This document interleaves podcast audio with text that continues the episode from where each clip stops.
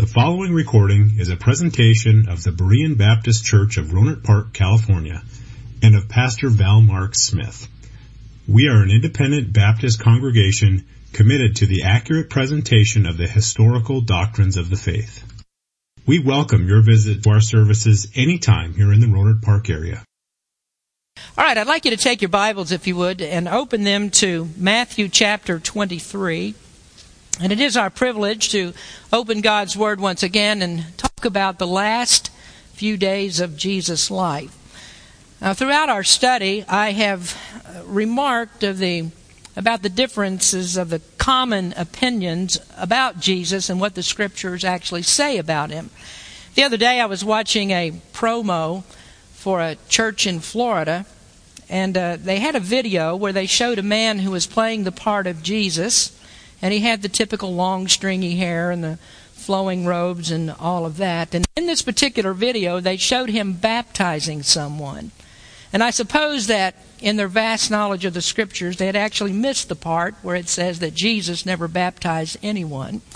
And you might think, well, that's nitpicking to bring up something like that, but it is indicative of the ignorance that there is about Jesus, about who this Jesus is that we read about in the Bible because people have their Jesus. They've made up a Jesus like they want him to be, and he rarely resembles what the scriptures actually have to say about him.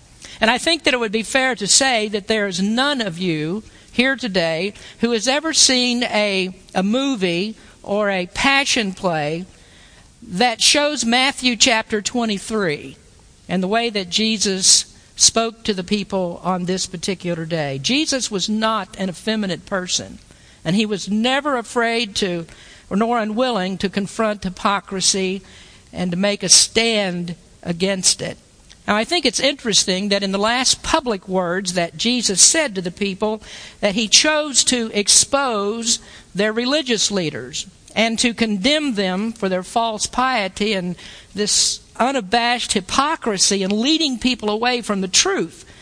And in the course of studying for this, this message, uh, I digested a lot of material that would help me to get a sense of the passage that I would be able to speak to you. And the last public words of Jesus were not sweet, they weren't sugar coated. He pronounced judgment, he pronounced wrath the wrath of God upon people that would dare lead others astray by preaching something that isn't true. And the wrath of God and the judgment of God, incidentally, will be more than just words when people stand before Him in judgment. But in the course of studying for all of this, I digested all these different kinds of materials, and after reading the scriptures and reading a lot of commentary about them, what I discovered is that there are a lot of preachers, a lot of commentators, a lot of people who are willing to talk about what Jesus said here and willing to state truths that are in the passage, but mostly unwilling to put those very same things into a modern context. Because to do so is to put on a negative front. It's, it's to expose religious charlatans who most people, or many people, have a great deal of confidence in. And, and that is actually what Jesus was up against when he assaulted the authority of these people, these religious leaders that others thought were really the paragons of truth and virtue. Now, can you imagine what it would be like if someone were to come into Berean Baptist Church today and they stood up against me and they said that, uh, they had this scathing diatribe against what I teach and what the Berean Baptist Church believes? Now, hopefully, you would have confidence in me that, that the charges that people would make against us are not true charges, and we are actually teaching God's Word in truth. And I hope that you would be offended if someone were to come in here and say that we're not teaching the truth. I hope that you would stand by me, and I think that you would. Well, in this case, when Jesus confronted the religious leaders, everything that he said, all of the negative things that he said, were true. But the people had depended upon them for so long and they had been duped for so long that they didn't know the difference between truth and lies. To them, their leaders were the best of the best. They were authoritative. They thought that they spoke for God. And there are many people today that suffer from the same delusion. They think that their church and their pastor or their favorite TV preacher is absolutely right and they're offended when you take the Word of God and you show them that they're not. And so I wonder what good does it do for us to know that Jesus taught about hypocritical Pharisees 2,000 years ago. What good does that do us unless we can actually put it into a modern context today and see that Jesus is warning us about the very same thing? I, I, wonder about this, and, and people often get upset when I mention the names of some religious leaders, and I tell you, you ought to stop listening to them and that they're not telling the truth. Stop listening to the garbage that they spew. And so I can't think of any other reason that the Holy Spirit would inspire a man like Matthew to record these words. Other than this, that God wants us to be on the lookout for the same types of teachers. And He wants us to oppose them and He wants us to expose them and tell people they are not speaking the truth. And no matter how sincere that people are about what they believe, it's only the truth that will save them. And so we look at this text and we wonder does it really matter what you believe? Does it really matter who you follow? Is a fake thing as good as the real thing? And if you wonder about that, you might ask an art dealer who's been fooled by a fake Rembrandt, ask him if the fake is as good as the real. Well, we know that it's not. And here we're talking about something far more serious than a fake painting. We're talking about a person's soul. Souls hang in the balance here. It's either heaven or hell, and that's the difference between truth and a lie. And God loves your soul enough, and I love your soul enough, to tell you that you shouldn't have confidence in false teachers. And so I don't have any reservations in mentioning names. Joel Osteen or John Hagee or Kenneth Copeland or Benny Hinn and a host of other ones. I mean, I have my whole list. And there, you know, I've just mentioned the unmentionable, but I don't have any shame in doing that.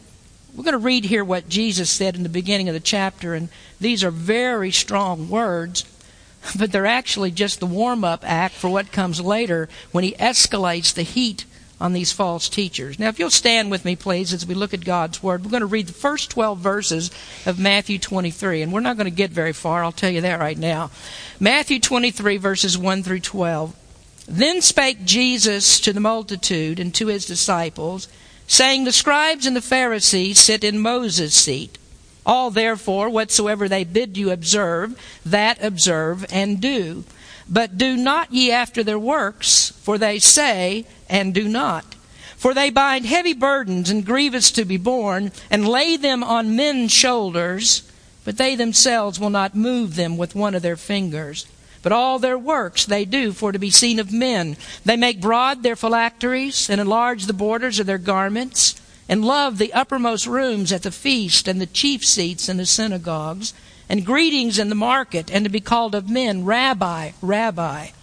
But be ye not called Rabbi, for one is your master, even Christ, and all ye are brethren. And call no man your father upon the earth, for one is your Father, which is in heaven. Neither be ye called masters, for one is your master, even Christ. But he that is greatest among you shall be your servant, and whosoever shall exalt himself shall be abased, and he shall he that shall humble himself shall be exalted. Father, thank you for your word. Help us to say the right things today. Say them in love, but also, Lord, speak absolute truth. That's what we want to do today. In Jesus' name we pray. Amen. You may be seated. Chapter 23 in Matthew is the last public statement that Jesus made to the crowds. Uh, the teachings that follow this, once we get beyond chapter 23, was Jesus speaking to his disciples. And so in this place, Jesus chose uh, to preach his last words, say his last words to the people, and this involved telling them about their religious leaders. Now, the place where Jesus chose to do this was the temple. He'd not left, uh, not yet left there, and so within earshot of these very things that Jesus said were these leaders that he was denouncing. Now, as you know, Jesus confronted the Pharisees on many occasions. And as he prepared for his crucifixion, he used this time uh, to take a parting shot at them, cleansing the temple and defying religious convention and speaking the words as he does here in this chapter. This was all in the part of the plan to escalate the hatred against him and help to turn the adoring crowds into angered crowds that by the end of the week they would crucify him. Now, before we get started into the text, there's some more things that you need to know about the Pharisees. I know that you're aware that the Pharisees were a religious party in Israel. You know that they opposed Jesus, and you know that they were very strict about keeping the laws of Moses, but you might not know where they came from. And you might not really understand why people would choose to listen to them when they had gone so far away from the Word of God. Now, they were a religious party of long standing, and they actually had their roots back in the time in the Old Testament uh, in Ezra and Nehemiah. Uh, this was the time when Israel had returned from the captivity in Babylon. And there weren't any Pharisees then, but there was the makings for them at that time. Now, you remember that when the children of Israel returned from the captivity, that Ezra, who was a priest and a scribe, and Nehemiah, who was the governor of the people, they, they reacquainted the people with God's law. See, God's law had been neglected prior to the captivity, and that's one of the reasons that Israel went into the captivity, and they neglected it all through that time. And so when they got back into the land, Nehemiah and, uh, and Ezra began to reacquaint them with God's law. And so in Nehemiah chapter 8, Ezra stood upon a pulpit of wood, and he began to read from the law. And when he opened the book, all of the people stood to their feet. Let me read this to you from Nehemiah chapter 8. And Ezra opened the book in the sight of all the people, for he was above all the people. And when he opened it, all the people stood up. And Ezra blessed the Lord, the great God, and all the people answered, Amen, Amen, with lifting up their hands. And they bowed their heads and worshiped the Lord with their faces to the ground. Now, Ezra read from the law for about five or six hours. And all that time, the people stood up as he read, and then they stood as he explained what he had just read.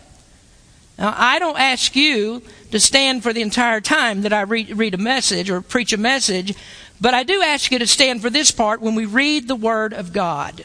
And Nehemiah is actually the place where we take our cue. Now, folks, reading from God's law, from God's Word, is a very good thing. We ought to respect God's Word. That is a good thing. That is a holy and a righteous thing because when we read from the Word of God, we're actually listening to God speak to us. We don't hear from God in other ways today because He's already said everything that He wanted to say. Now, at first, the Bible says that He spoke through the prophets. And then it says in the last days that He spoke through His Son, Jesus Christ. That's what it says in Hebrews chapter 1. And we have the words that God spoke through the prophets and through Christ, and that means prophets Old and New Testament. He, he spoke through them, and these words are recorded in the pages of the Holy Scripture. And the Bible that we have today, that we're reading from right here, is sufficient for all that we need to know about God and to know about our lives in relationship to God.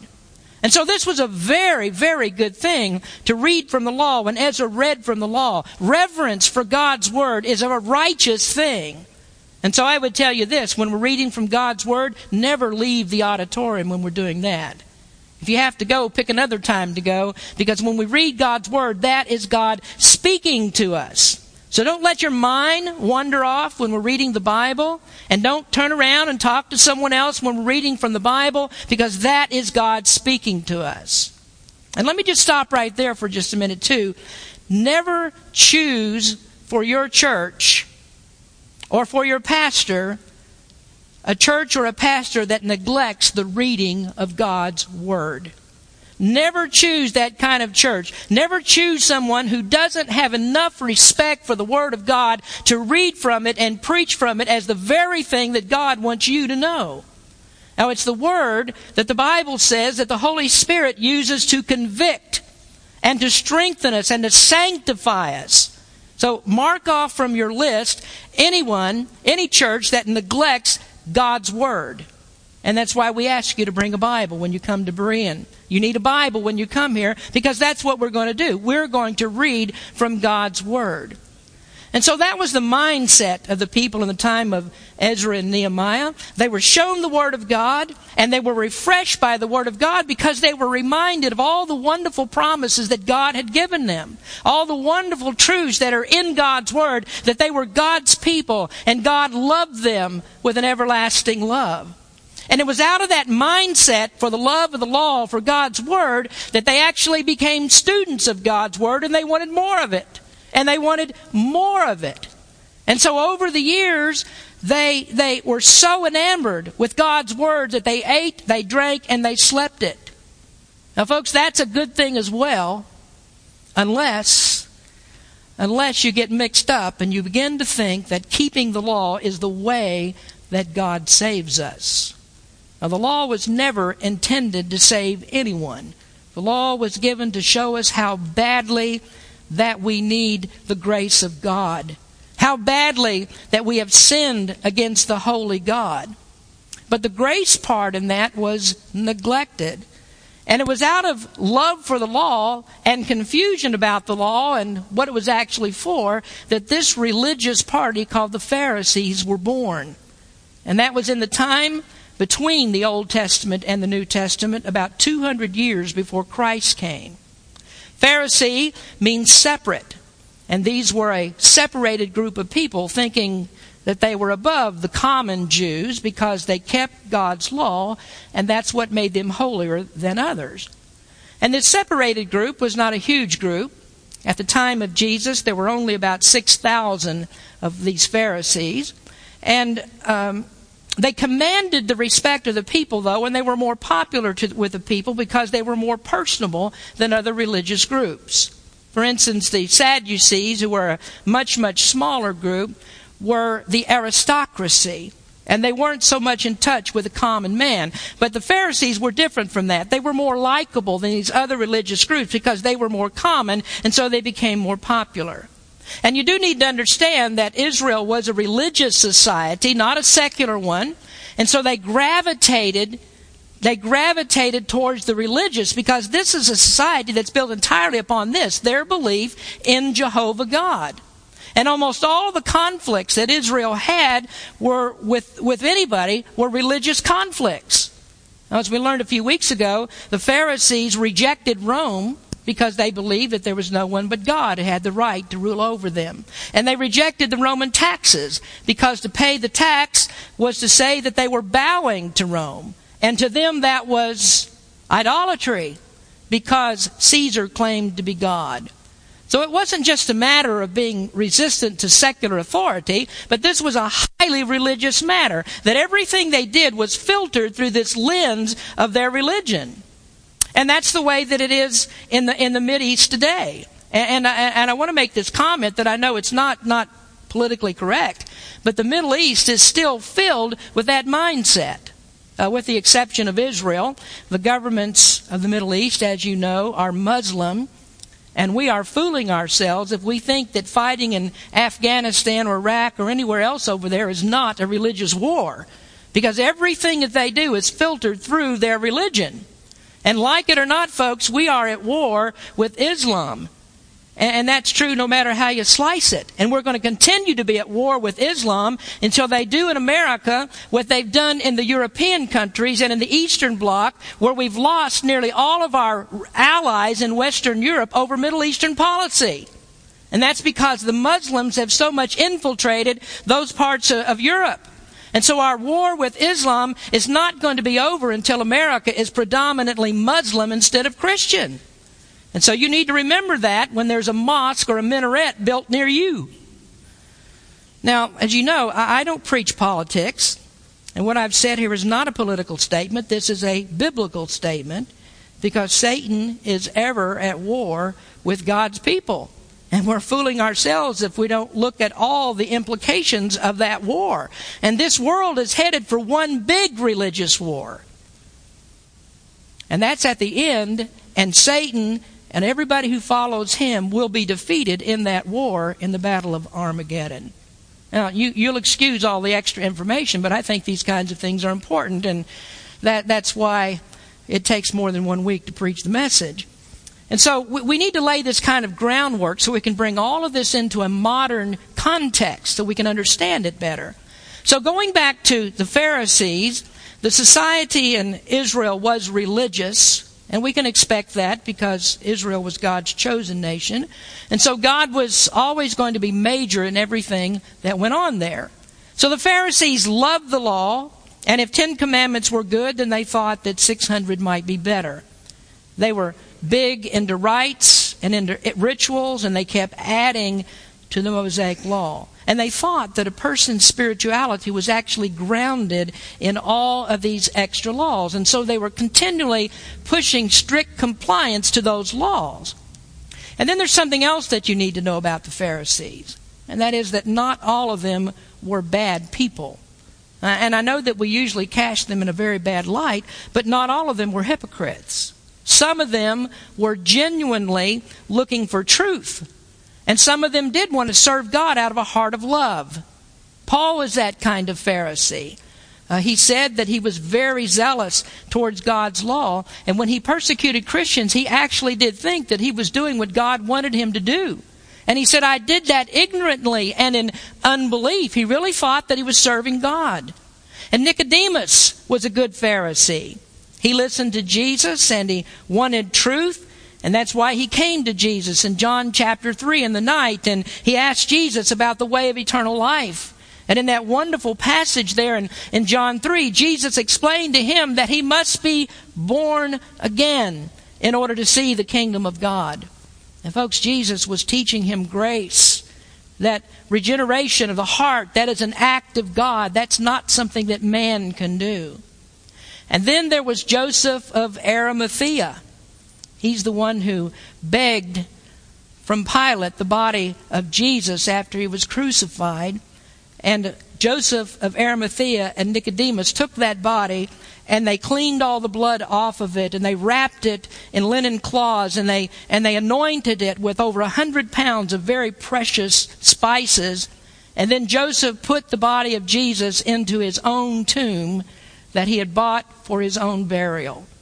So those men were Pharisees. Not all of them were bad, but most of them were. And there's a lot more that I could tell you, and we will say more as we go through this 23rd chapter. So these are the men that conspired against Jesus. They were always plotting and scheming. They were always following him around, looking for some angle, uh, some crack in the armor where they could get in and discredit him. These are the men in chapter 22 that were behind some of those questions that they asked Jesus in attempts to trap him. And these are the ones that are in chapter 21 that Jesus spoke against them in parables. They claimed that they were on the side of the prophets, but Jesus said, You are the children of the ones who killed the prophets. And they claimed that they were the children of Abraham, but these are the same ones that Jesus said, No, you're not. You're not the children of Abraham. You are of your father, the devil. And so some were good, but most of them were bad. And in this text, Jesus went after them because they were fakes, they were false, they were unrighteous pretenders.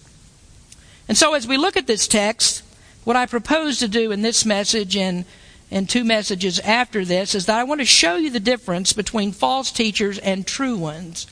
What you believe and who you follow is very important. And it was so important that the Apostle Paul said that he spent night and day warning people about false teachers. In Acts 20, uh, this is when he met with the Ephesian elders for the last time. He said, For I know this, that after my departing shall grievous wolves enter in among you, not sparing the flock. Also of your own selves shall men arise, speaking perverse things to draw away disciples after them. Therefore, watch and remember that by the space of three years I cease not to warn everyone night and day with tears. And so, do you know what else is righteous?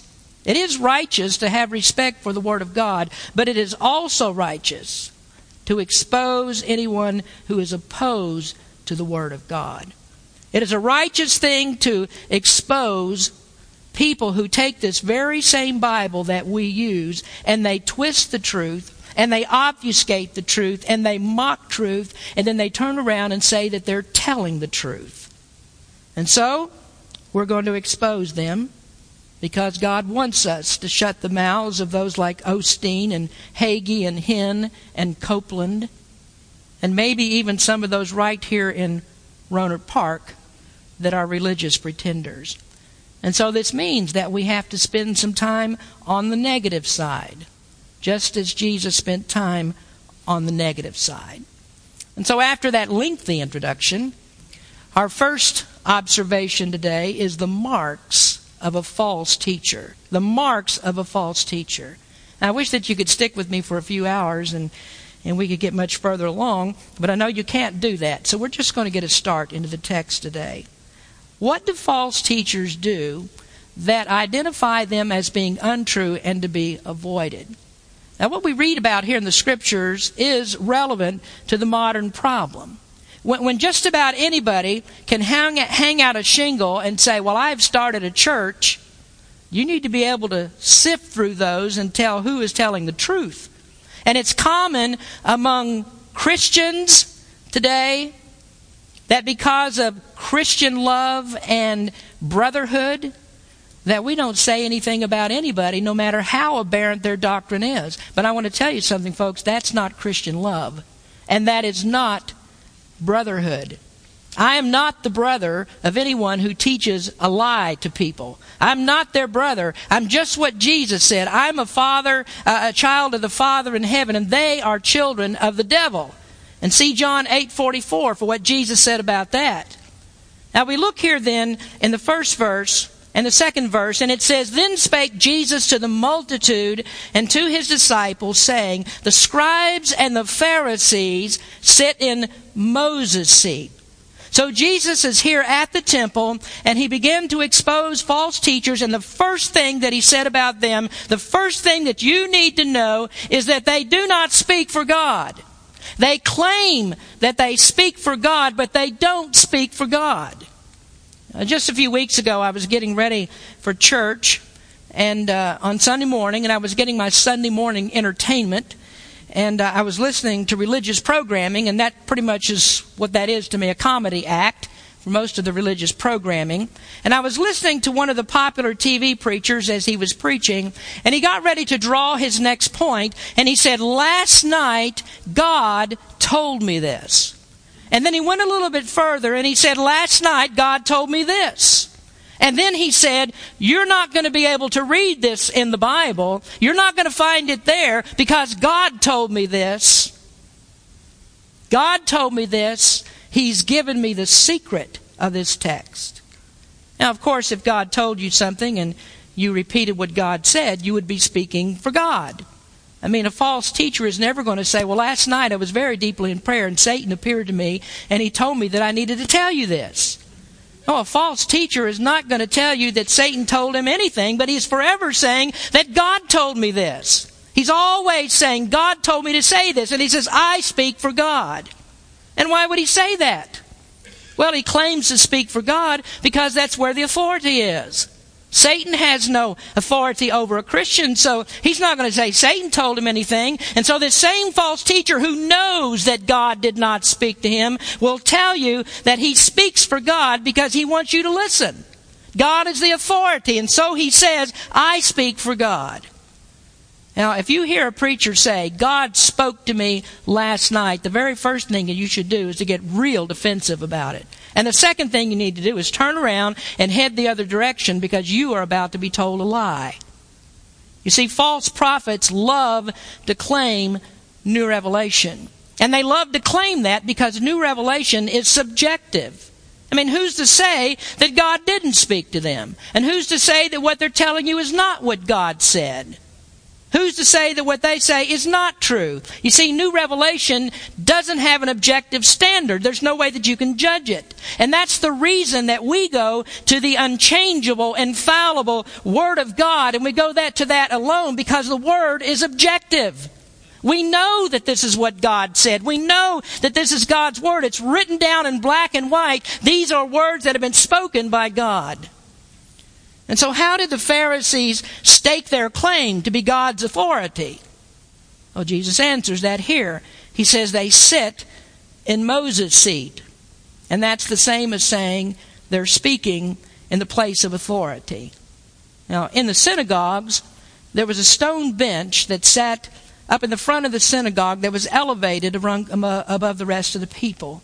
And that's where the rabbi for the day would go and he would read from God's Word, from the Scriptures.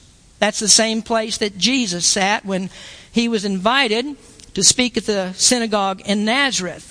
And he stood up to read God's word and began to preach, and they weren't too happy about what he said. And so they drove him out of the synagogue and they tried to kill him.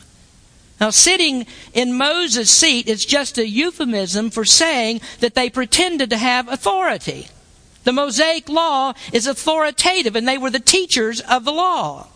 Jesus said, The scribes sit in Moses' seat. Now, the scribes are the law experts. They're, they're the experts in the theology of the law and the application of it. All of the scribes were Pharisees, but not all of the Pharisees were scribes. The scribes are the elite among them. The scribes are the most knowledgeable, the most studious among them, and they knew all about all these different laws that they had added on top of the Mosaic law. And there, folks, we have another great tip off for a false teacher that when a man starts to add to what God said. And when he begins to speak doctrines that are not in the scriptures, he doesn't have authority. He doesn't speak for God. And there was a problem then. And there's a problem now in preachers that want to add to the Word of God. That's one of the problems that we have with the charismatic movement today. And, and why you have problems with TV preachers that claim that God speaks to them. They're always saying they have a new revelation. But there's no need for new revelation. We have the completed Word of God, and the Word of God is all that we need. Now, there are places in Scripture that warn about taking away or adding to God's Word.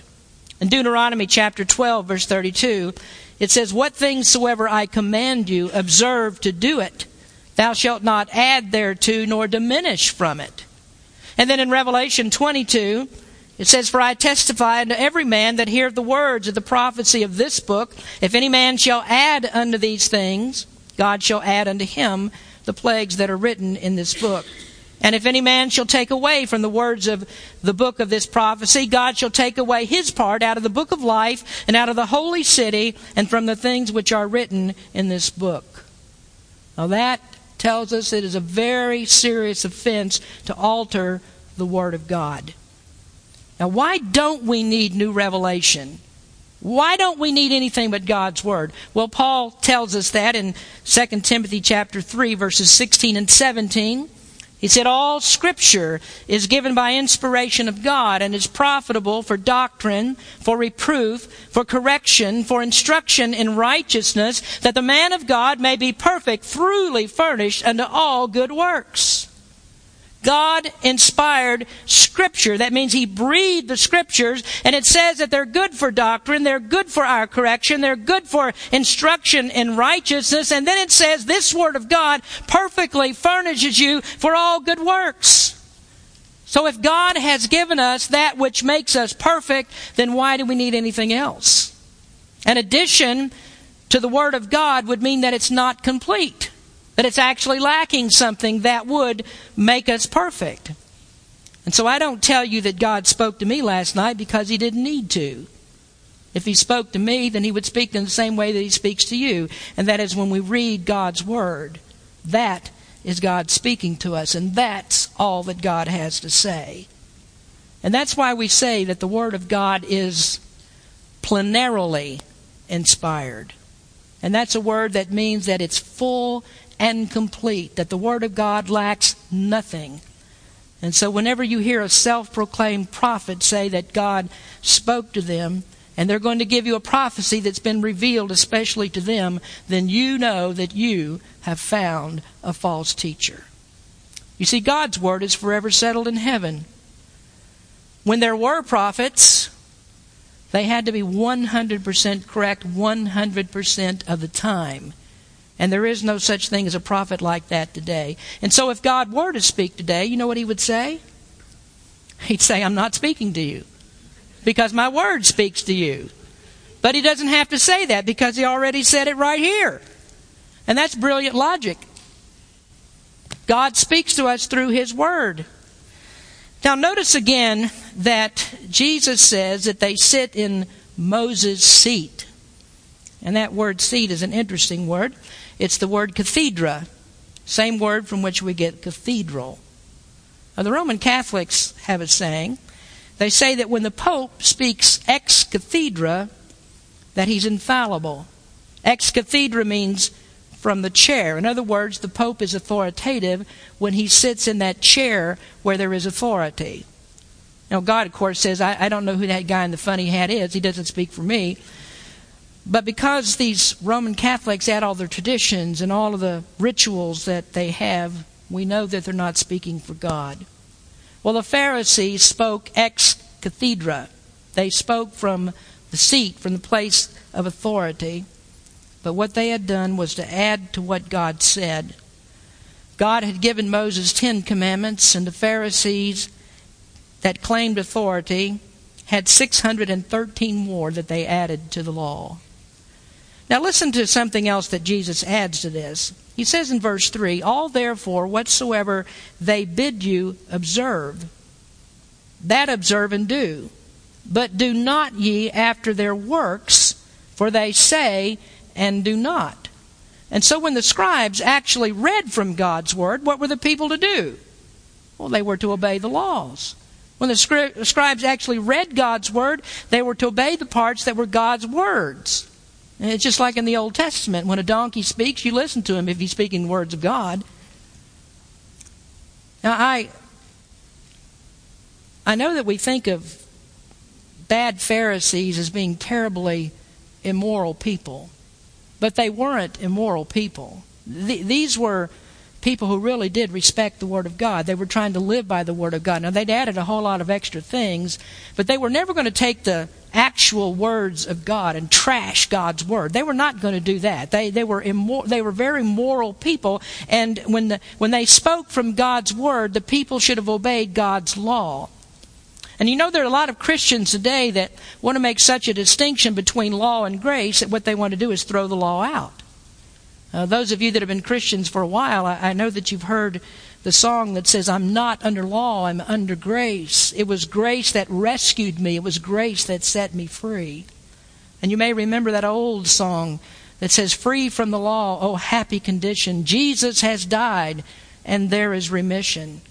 And those songs are true.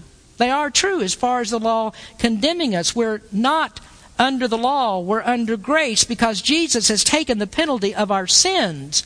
It's the grace of God that covers us, and the law can't condemn us. It can't touch us because the blood of Christ covers up the law and it hides it from us.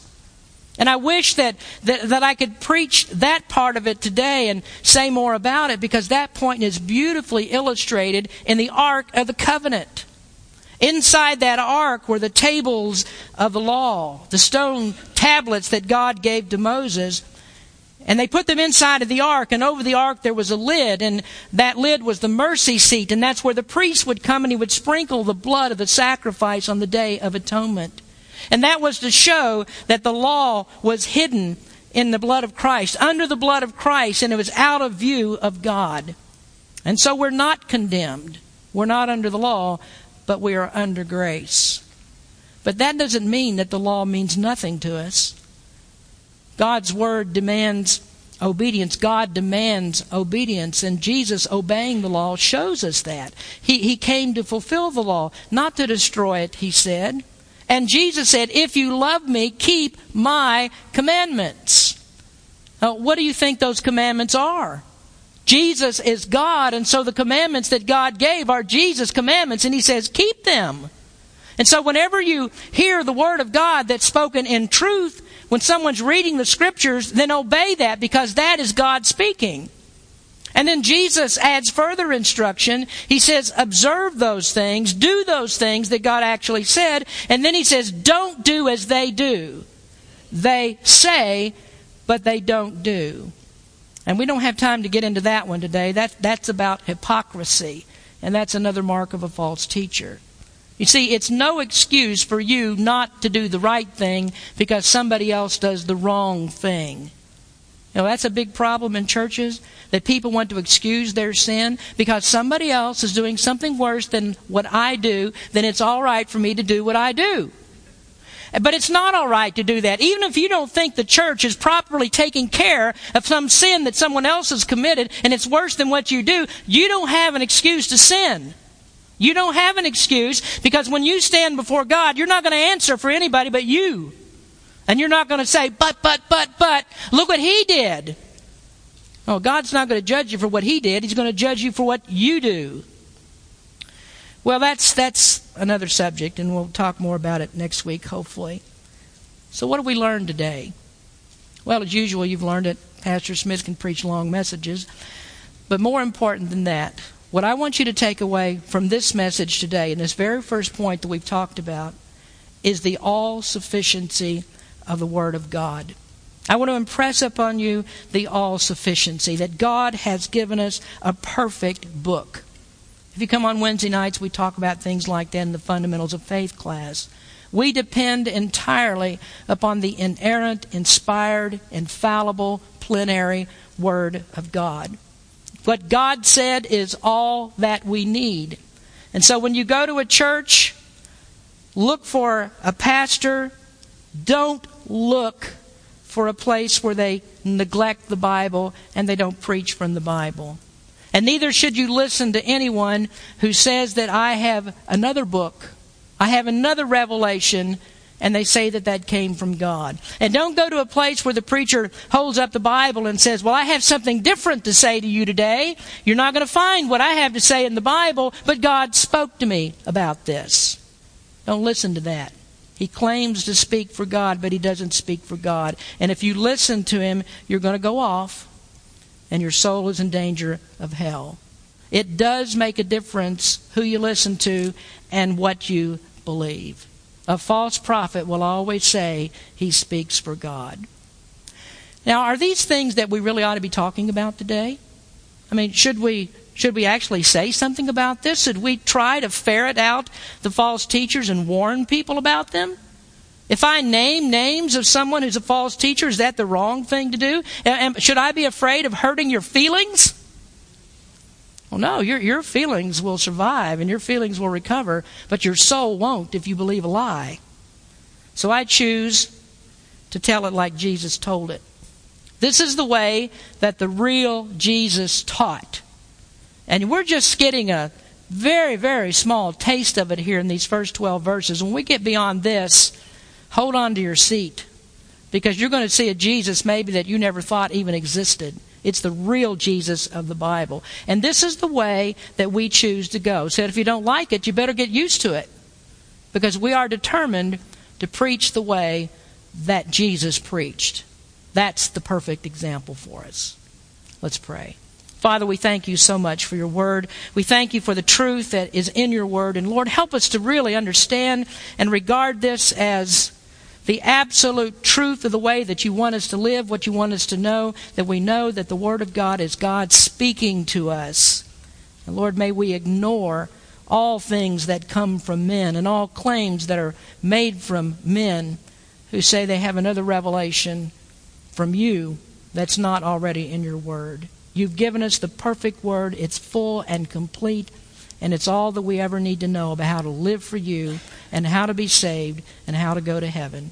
Lord, help us to preach that truth. And I pray, Lord, if there's anyone here today who doesn't know you as Savior, that they would today understand that your grace is the only thing that can save them by putting their faith in you and you alone, trusting nothing in themselves, nothing in laws and rituals and all of those things that the Pharisees tried to put on people, but simply trusting you alone as the all sufficient Savior. Open someone's heart to that truth today. In Jesus' name we pray. Amen. You know, sometimes when you preach messages like this, people think that you're really mean.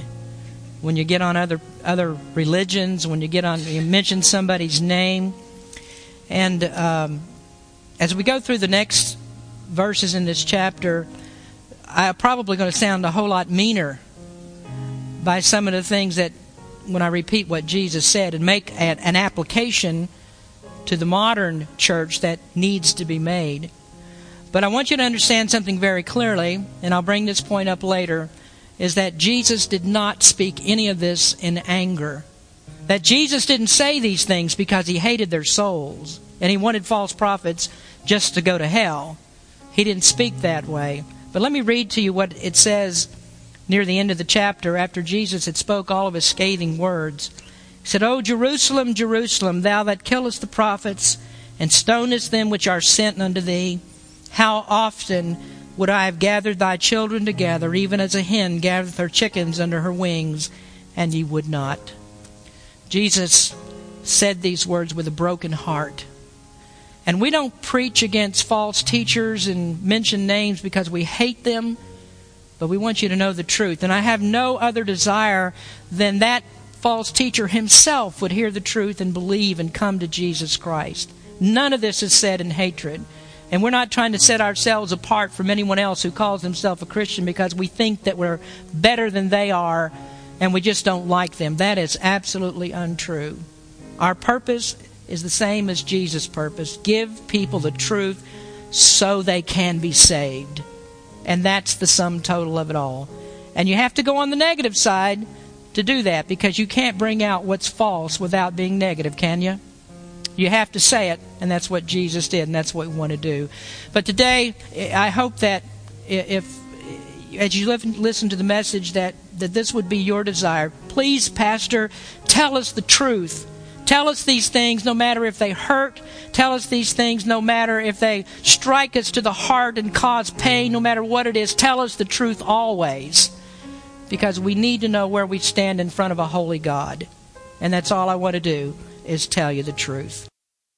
Thank you for listening to this presentation of the Berean Baptist Church of Rohnert Park, California. If you would like further information about our church, please feel free to call us at area code 707-584-7275 or write to us at Berean Baptist Church, 6298 Country Club Drive, Rohnert Park, California, 94928. Additionally, you may visit us on the World Wide Web at www.bbaptist.org.